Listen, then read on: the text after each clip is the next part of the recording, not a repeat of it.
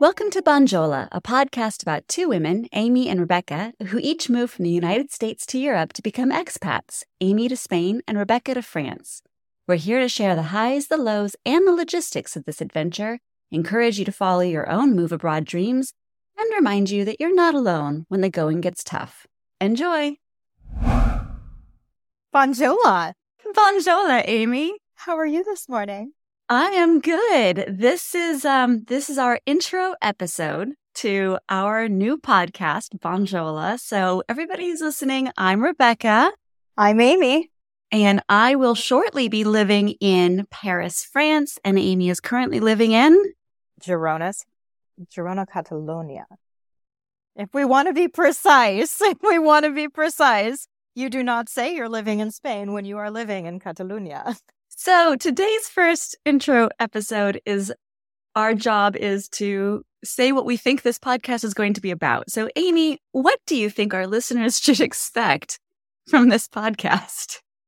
So the lowdown on this is that you've got these two women who have their own businesses, who are uprooting everything and moving from the United States to Europe. And essentially we're dishing out the reality of what it is like on different visas, moving to different countries, the good, the ugly, and the glorious, really, because it's a messy bag of tricks, I got to tell you. And this is the place for, those of you who are looking to transition to a different country, whether you're retiring or you want a different change of pace, what that actually entails. At least from two broads who are heading over to Europe. Is there anything you would add? I don't think we plan on holding back much of anything. I'm fully intending on spilling the sangria on all this stuff and sharing what it's really like. And I'm also moving with, married with a child, right? Which is a different experience than you have, Rebecca. Mm-hmm. And that process of transitioning to Spain or Catalonia and what we've discovered in the process of doing that as it's occurring.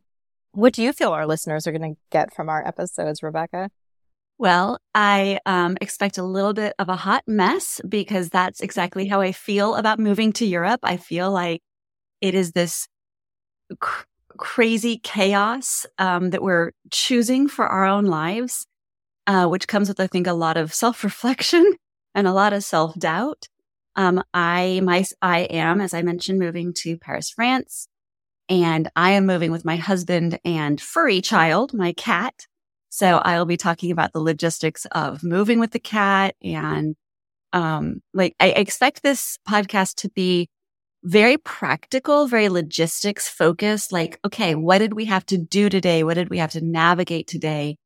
But I also expect it to be about the emotional logistics, like how did we survive today and how much are we drinking? There might be drinking during the podcast. I don't know. That's a good idea. It's almost always a good idea.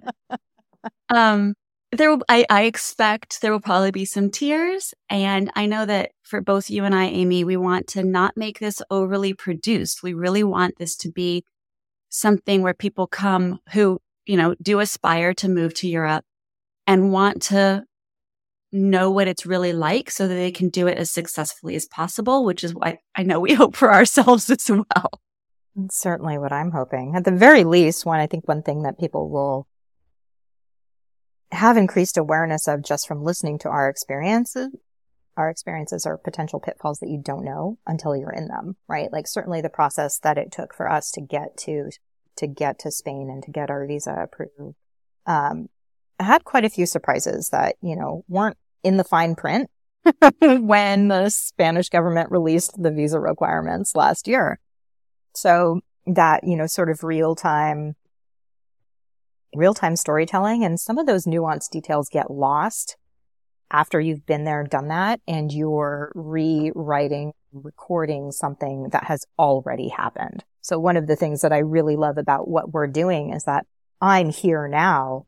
And I can remember things, but you are living through where I was living this last spring. And you know, like I said, when we first connected, my heart is going out to you right now with your 71 days left until your move date. Indeed. In fact, speaking of timing, I think two things to mention. One is we do not promise to go in chronological order because this transition is chaotic, and putting that much pressure on ourselves to do things in some sort of prescribed order doesn't fit. It doesn't fit at all. And also, it's important to remember that this is our unique experiences on the visas we've chosen. And even as we've gone through this, Amy, I think you'd agree that the advice we get, there's a lot of gray area. There's no hard and fast rules. So obviously we want to share exactly what we've decided and why, but know that every single journey to become an expat is going to be unique. And you want to definitely check with your own lawyers or helpers or whatever. Like, you may not get to follow exactly the same path we did because literally, I mean, everybody's situation is unique and the visa requirements literally change from year to year and country to country. Right, exactly. And your visa requirements within a single country may be different depending on which nationality you're originating from. Yep. So it's messy, it's complicated, and I certainly would not have been able to achieve this without a good immigration lawyer, and I cannot recommend them highly enough. And I'm hoping to report back that the one that I've hired is just as good as the one that Amy had. Oh, I'm excited to hear about that. Well, I just don't know yet.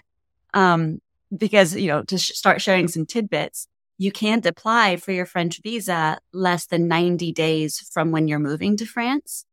And so, yeah, I'm only 70 days away. So we're thick in it now, but I'm only, 20 days into working with my lawyer. So I won't know how good he was until I am living there. That sounds totally stress-free. Totally. Oh, yeah, this journey is super stress-free. I'd say before we wrap up our intro episode, why don't we give listeners a little bit of a sense of who we are, a little bit of a bio. I know, Amy, you mentioned that we're both businesswomen. Tell us about you. So I am a practicing nutritionist with a private practice called Vibrance Nutrition, and I have been in practice for 20 years. I've been exclusively online since, probably 2018 or so. And I and my husband and my son moved to Girona, Spain, or Girona, Catalonia, Spain, looking for a more humane lifestyle than we were experiencing on the west coast of the United States. So that's what brings us into Spain. And specifically, we wanted a Spanish-speaking country to gain fluency in that language. Because you have a Latin American background, I believe. Yeah, I'm half Mexican, but don't have fluency in my paternal tongue. And, you know, we did look at Mexico for a hot minute and decided that their governance was a different flavor of effed up than what we were accustomed to. And it would have been, at the very least, a lateral move. And we were really looking for something a little bit better. So we're hoping that we find it here. Yeah. And I would say that, you know, that's part of the decision about where you're going to live, because every government's a little bit effed up. So which flavor do we want? Exactly. It's like dating. Who can you date whose baggage doesn't trigger your baggage? Exactly. We're all funny shaped puzzle pieces. It's just a matter of finding the right funny shaped puzzle piece that goes with you. I like that. So share a little bit about yourself, Rebecca, and what takes you to Paris? Well, I have run an interior design company for the last 15 years in Seattle, Washington, and it was all very hyper-local, very much in person. And so unlike you, I was not digitally ready to make this move. So I've spent the last year transitioning from what was my side gig of coaching other business owners, other interior designers, to making that my main gig entirely online. Because my husband has wanted to move to France and go to Le Cordon Bleu to go to culinary school since he was 6 years old. So we have put that in motion. And that's why we're moving to France. It's specifically because he'll be going to culinary school. And so my job has been to figure out how will I run my new business, the new version of my business from Paris. I'm thinking a lot about my passive income streams and time zone differences and things like that. And let's see. Yeah, I don't know what else to say about myself. My whole world is my business. You know, like some people have other hobbies. And I do. I definitely like, I love going to burlesque shows. I love going to costume parties. I love a good zombie apocalypse movie. But those are all kind of footnotes to me being a businesswoman. That's definitely the thing that I obsess about. I think that is actually a little bit of an understatement, but. So just so everybody knows, Amy and I have known each other for a long time. And in fact, I worked with you, Amy, back when I was going through my last massive transition. I got divorced and started my last business. And Amy was a huge part of me making those transitions in a really healthy way. So unfortunately or fortunately, Amy knows me extremely well and might call me out sometimes on this podcast. But she comes with lots of what we call old Mexican grandma wisdom. So true. It's always good advice. Is there anything else you'd like to share with our listeners before we close out our intro episode? I don't think so. I think that's a wrap for today. Well, over the next few episodes, we'll figure out how we're going to say goodbye to you all. But for today, I'm going to go with my French version of à bientôt, which means until very soon. And I'll share one of the few Catalan words that I actually know for goodbye. Adeu. We hope you enjoyed this episode of Bonjola. If you did, the best thing you can do is share it with another person brave enough to move abroad. See you next time.